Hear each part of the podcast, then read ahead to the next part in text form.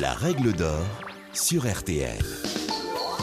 Bonjour, c'est Julien Courbet. Retrouvez désormais chaque semaine l'inimitable règle d'or en podcast avec les avocats, les mêmes qui interviennent chaque jour dans Ça peut vous arriver sur RTL et M6. Que faire? Que dit la loi? Quel recours? Nos ténors du barreau répondent ici aux questions que vous vous posez. Que faire de la maison?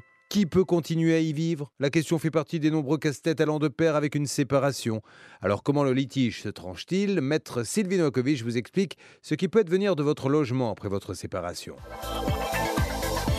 Si le couple n'est pas marié, les ex-concubins doivent vendre leurs biens et chacun récupère sa part en fonction de son apport et des sommes versées pendant la vie commune.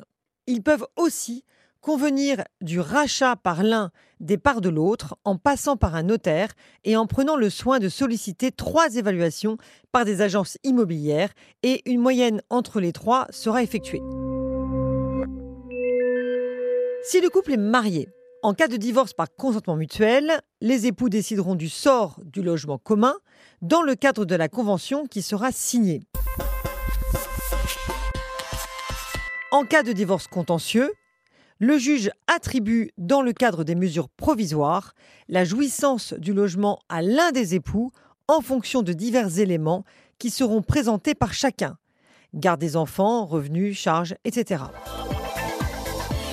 Bien souvent, le juge aux affaires familiales attribue le domicile conjugal à l'époux qui aura la résidence des enfants et aussi à celui qui se trouve le plus démuni financièrement.